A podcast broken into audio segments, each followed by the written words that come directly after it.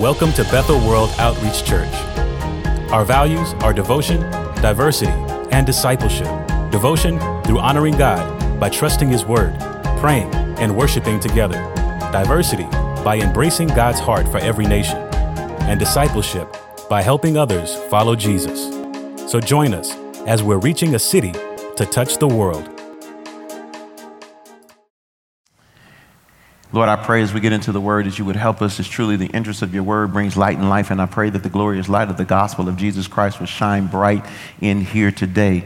Lord, I pray through the revelation of your word that your people could love you more dearly, follow you more nearly, and, and hear you more clearly. Now, Lord, I ask that you let the words of my mouth, meditation of my heart, be acceptable in thy sight. Lord, you're my strength and redeemer, and every glad, happy heart say, Amen look at somebody on your left or your right and say, you know what, I'm just glad you are here.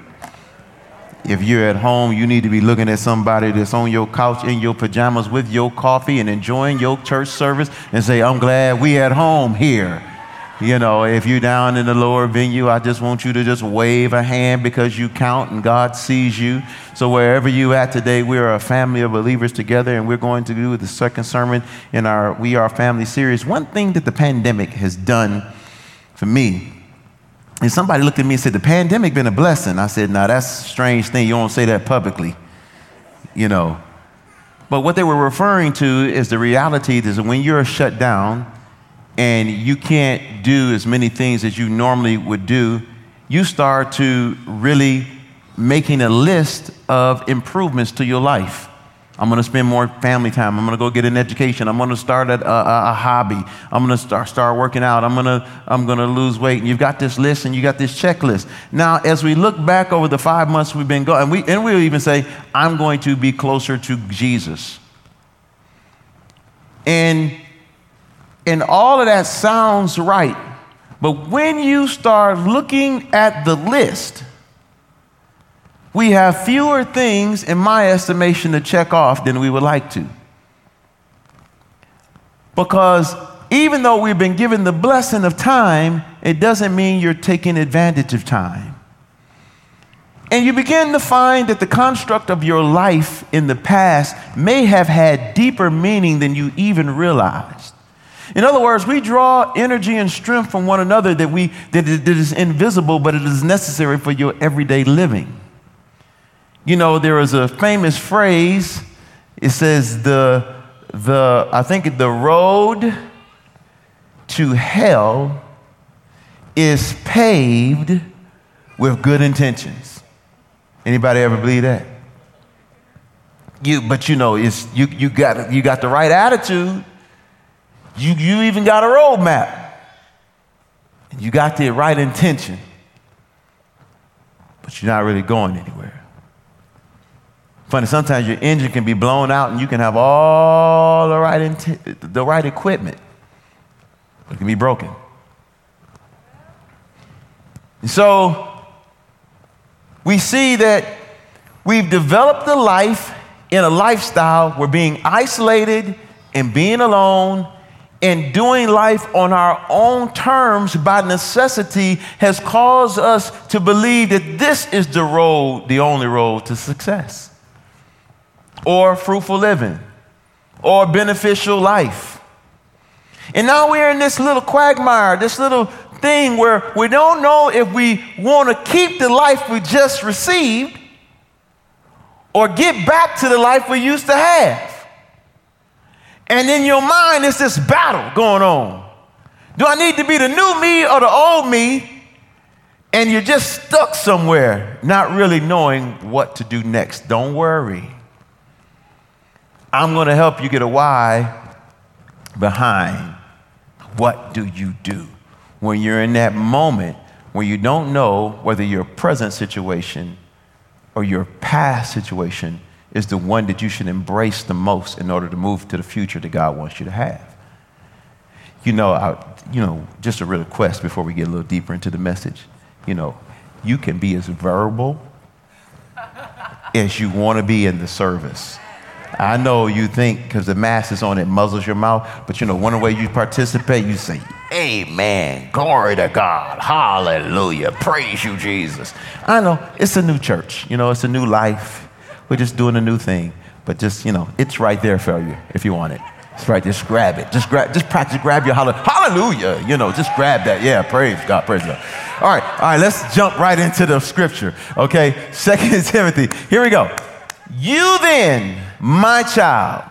I love the beginning of Paul's address to Timothy. You then, my child, and this is not his blood relative. This is not someone that he birthed, but he did birth him in the spirit. He is a spiritual son.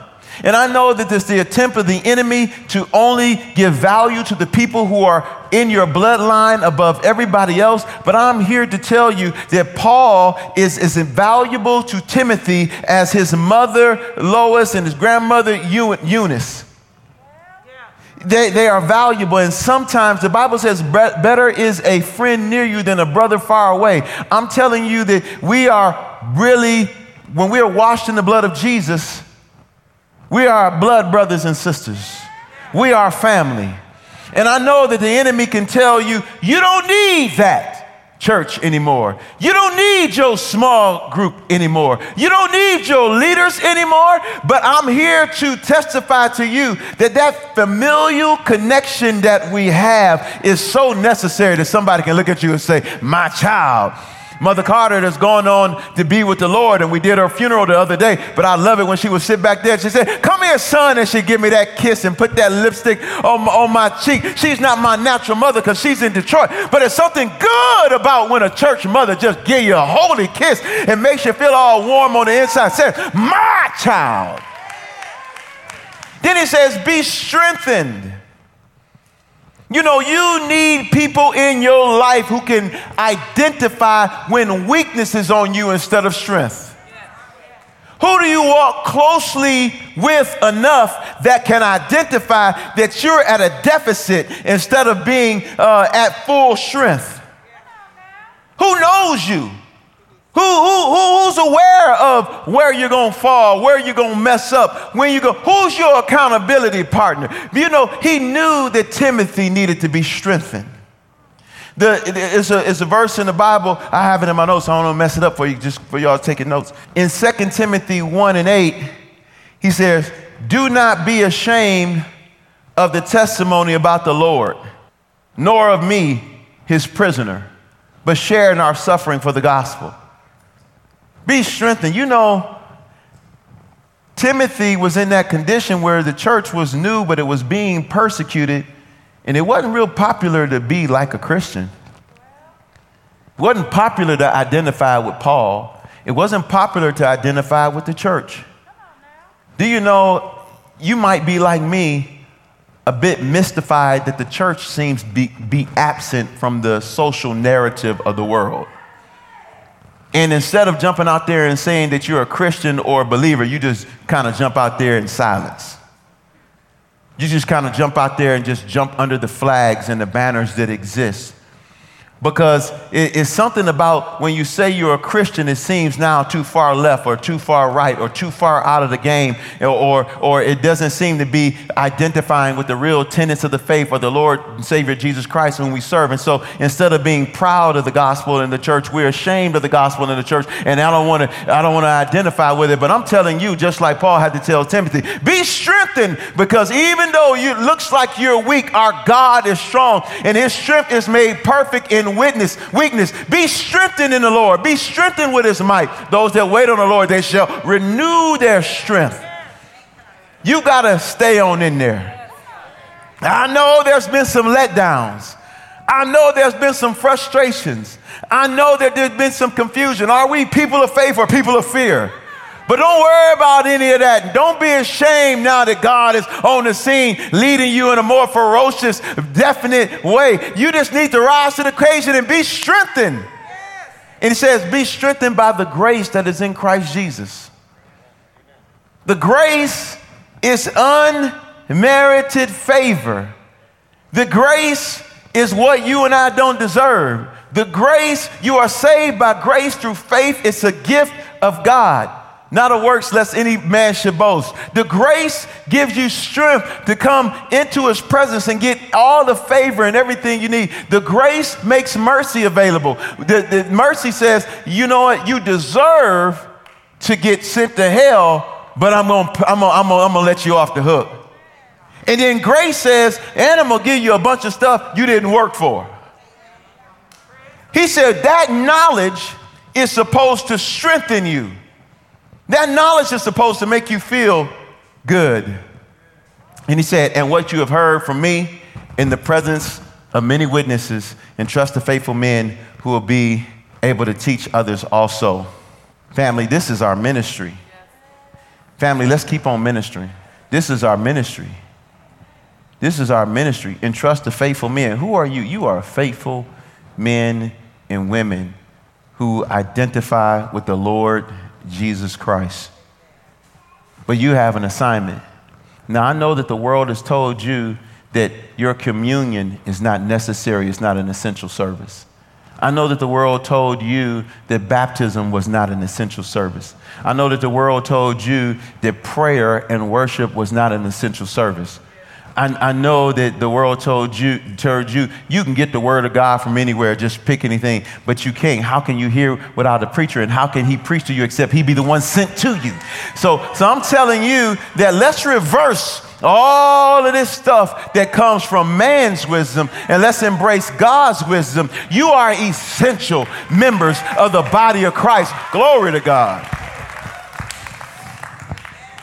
Family, Let's keep ministering. Somebody needs your prayer. Somebody in the hospital right now needs your prayer. Somebody needs you. Somebody before you need leave is going to need you to grab their hand in faith and not fear. I can't tell you to do it. I can't tell you when it's going to happen. But if you listen to the Holy Spirit tell you when it's time to minister, yes, it might put you in a position of risk, but wear your mask. Try to social distance. But when God the Holy Spirit speaks to you to do something, family, keep on ministering because the deliverance that a person will experience is too important and it's too good and too necessary to let it be neglected. Don't neglect the gift that's in you, but just fan it into flame so that those can be those people can benefit who need it. Keep on ministering. Now, when you minister, there's a certain way you need to do it. You need to have some skill. And I know when you're out of practice, you don't have skill in ministry. You're a little, you know, your hug can be a little too tight today. Your spacing you know, you may have mess up on your spacing. You may fumble over a few of your Bible verses. You may have just a mustard seed of faith when you pray for somebody. A family, keep on ministering. Keep on ministering. They say that divorce is up, suicide is up, bad nutrition is up.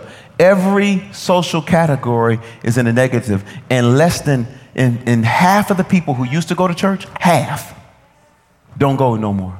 Not online, not physically. So half of the body of Christ. But just as fast as they left, if you keep on ministering, they'll come back. You need to call about 10 friends and say, You need to get back to the house of God. Because you've got a prophetic power on the inside of you that I'm calling out of you. You're not ordinary pew sitter. You're anointed of God to deliver ministry to the broken and the hurting. All you need to do is come with an encouraging word, and all of a sudden, your neighbor that had been closed the whole time you living next to him said, I've been waiting on you to invite me to something. Here's how you minister. Verse 3 says, Share in the sufferings as a good soldier of Christ. How many people like suffering? Raise your hand. Suffering. Suffering, saints. Do you hate that word when the Bible puts words in there that make you mad? Nobody want to suffer. Let's skip over. You want to skip that word. A soldier knows how to go without food, clothes, water, inclement weather they will stand on their post for every other person's benefit but their own. A soldier, when they enlist, delist from serving themselves and enlist to serving others. Man, a soldier is somebody we honor because every time you see a soldier in a uniform, he's saying, Your life is more important to me than my own. A soldier? Whoo, give them high esteem. And when he calls us good soldiers of Christ, if an earthly soldier could deny himself earthly pleasure, how much more should we, as soldiers of Christ, deny ourselves of earthly pleasure for the pleasure of the Lord? He says, No soldier. Notice it didn't even say a few soldier. He said, No soldier. In other words, you can't call yourself a soldier at all. He said, No soldier gets entangled in civilian pursuits. Now, that'll mess you up right now. Because it's a lot of things for civilians. I mean, it's a lot of things that can draw your attention to civilian pursuits right now and they will all be worthy, and they will all seem worthy, and they will all seem right. But if they distract you from being a soldier of Jesus Christ, a minister of reconciliation, you can't get entangled with it. You can't get entangled with your political party if it estranges you from your Christian obligation. You can't get entangled with any propaganda of any kind that gets you all off course. If you didn't know, the Bible says you've been bought with a price, therefore you're not your own. Therefore, glorify God with your bodies. That means everything you do is for Christ and through Christ. And when you do whatever you want to do, you're just stealing yourself from God. He says, the sense, his aim is to please the one who enlisted him. Who are you living to please? Who are you living to please? I live to please myself because I have favorite foods to eat. I saw some of y'all today and I thought about all the favorite foods you can cook me. Jerry, I thought about a chess pie when I saw you today. I ain't, I ain't had a chess pie in a long time. Don't send me one because I'm trying to be disciplined, but man, I would like a chess pie. That's, I just confused myself. See, a soldier, he doesn't live to please himself. The captain of the Lord's army is who you live to please. That's where you go left when he says go left, go right. Is the Lord the head of your life? Or during COVID, did you become the head of your life? Do you come to church because you felt like it today? You're going to check it out? Or did the Lord instruct you and you said, Yes, Lord, I'll come? When you stayed home today, did you do it because the Lord instructed you to stay home? Or did you do it because you felt like you wanted to stay home?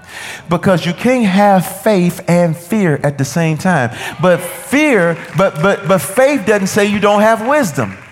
We're here having wisdom because it's time to come home. All y'all sitting up there with a mask on, uncomfortable, hard, can't breathe good, but you getting the word. Some of y'all sneaking it half low, like, oh, you know, I see you. You sneak, because I snuck it earlier myself. I know how to sneak too.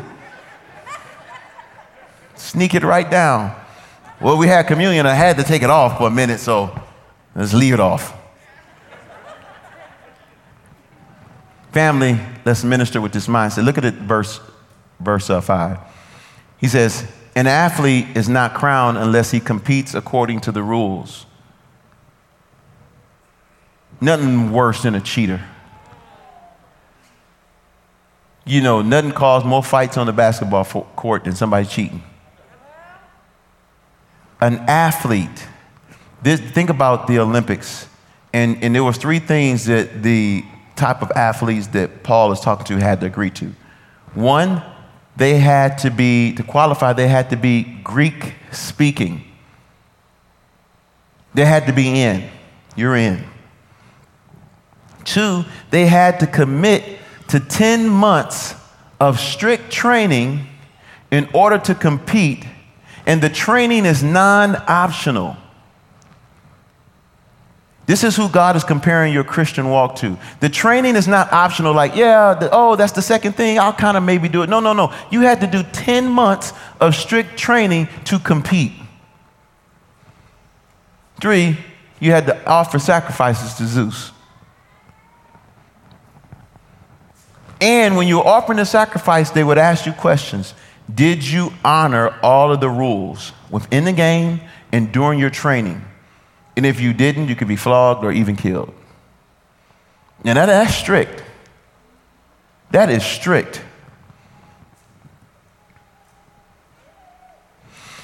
You see, we want to we want to be athletes sometimes, but sometimes we get that Lance Armstrong spirit, where it's easier to cheat. Now I love Lance. When he was winning, I thought, man, he was amazing. But when I found out that he had been cheating from almost the beginning. I was so mad at Lance, had to get all, rid of all my Livestrong stuff. Because I didn't no longer want to wear something that said Livestrong because it represented him. What type of Christian athlete are you? When people see you, when people see your version of Christianity, do they say they keep the rules? Or are you the person that they use to say that the rules are bent? That the game is flawed? How do you live? It matters. He says, so your mindset, family, matters.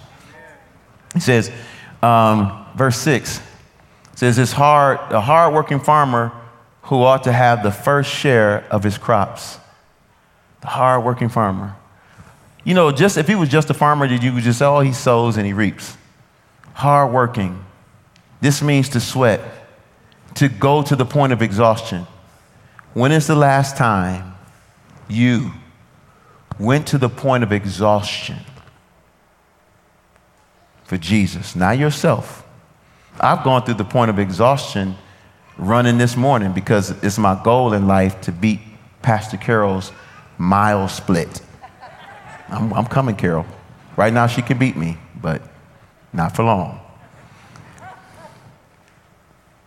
It's hard work.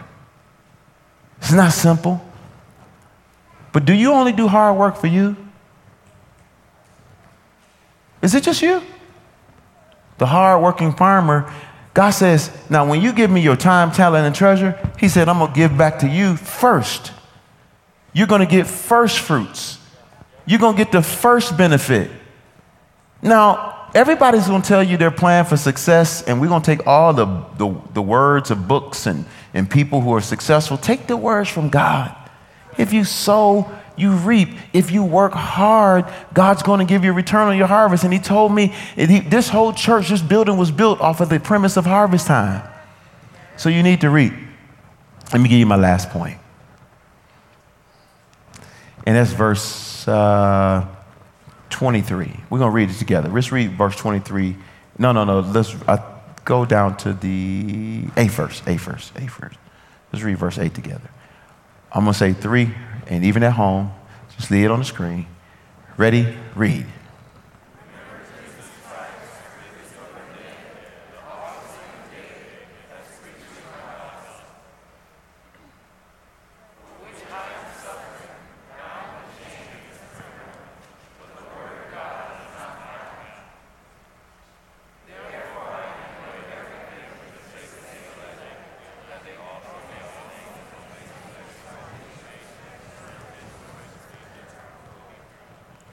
Read this last point together. Put my point up. This is what I want you to know.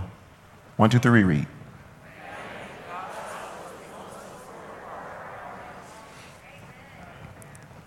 Here it is. Paul said, It's my gospel. The gospel is the good news that God became man in Christ Jesus, lived the life we should have lived, died the death we should have died in our place. Three days later, he was raised, raised again from the dead. Now he offers salvation to everyone who repent and believe. Do you believe that this is the most powerful, important message on earth? Because Timothy had to be encouraged not to be ashamed of the gospel. Paul made a declaration I'm not ashamed of the gospel. If you're not ashamed of the gospel, are you preaching the gospel? Because God has chosen through the foolishness of preaching to save.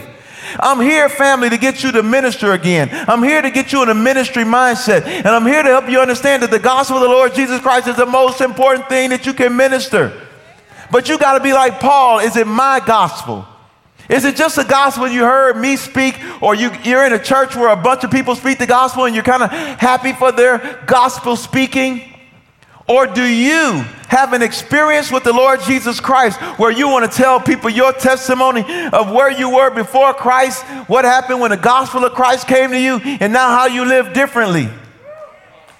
This ministry brings change. This makes a difference in people's life. Family, the gospel is the most important part of our ministry. It's the most important thing you can do. The Bible says, therefore, go into all the world and preach the gospel to every creature, baptizing in the name of Father, Son, and Holy Spirit, and teaching them to observe and to do all that is written. You need to make the gospel and discipleship. When's the last time you talked to your small group? Well, nobody called me. Well, well, call them. You need them. Don't just keep living in isolation. Everything you do, with or without words, needs to communicate the gospel. Stand to your feet, family. You don't have to stand up if you're at home, stand up if you're in the lower venue. But I want you to know something. I want to be ready. I, I want to be ready. I want to be ready. Yes, I do to walk in New Jerusalem just like John. I'm praying to be ready, praying to be ready. I'm praying to be ready, yes I am, to walk in New Jerusalem just like John. And I love him. I love him because he first loved me. And he purchased my salvation on Calvary.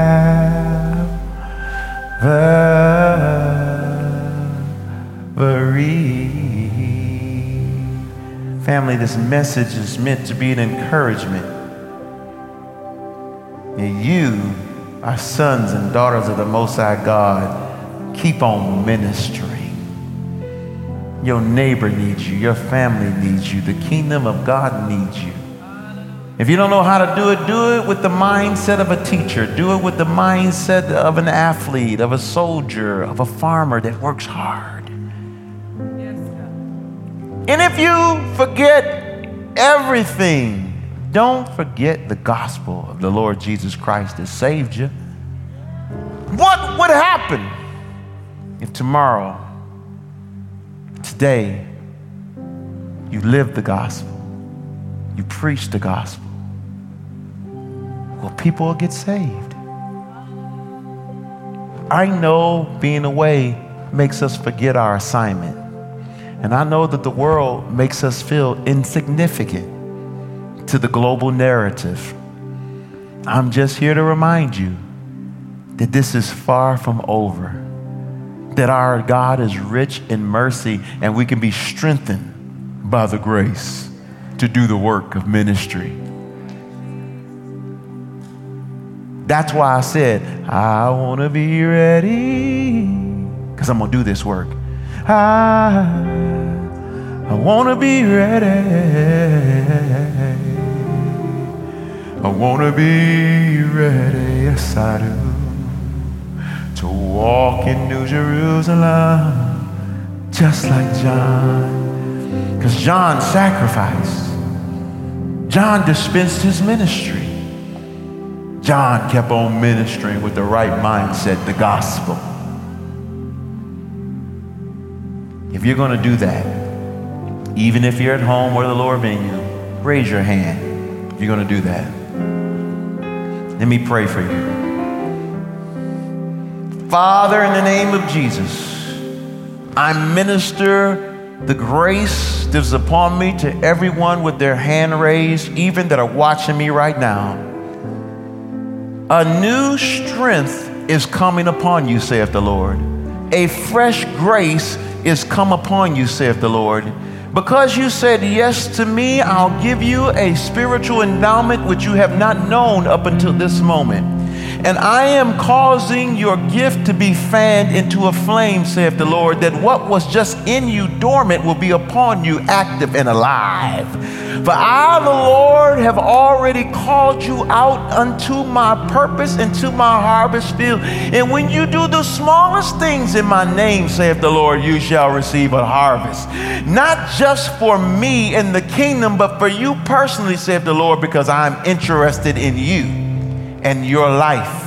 I will build you back to where you were. Greater, saith the Lord, for I have called you to this place and to this time. Watch me grow you to a new level. Watch me take you to a new level. Watch my extraordinary anointing come upon you in a new way. And you see waves of breakthrough, saith the Lord, that you have not seen before. Give God praise and glory. What a powerful time in the Word. I hope that you took away from this time that your voice matters, that the way you live, your relationships, your life, it matters. And we'd love to partner with you if you uh, have anything that you need prayer for. Go ahead and scan the QR code that's on the screen. That'll take you to a site uh, where you can receive prayer from a pastor or a ministry team member.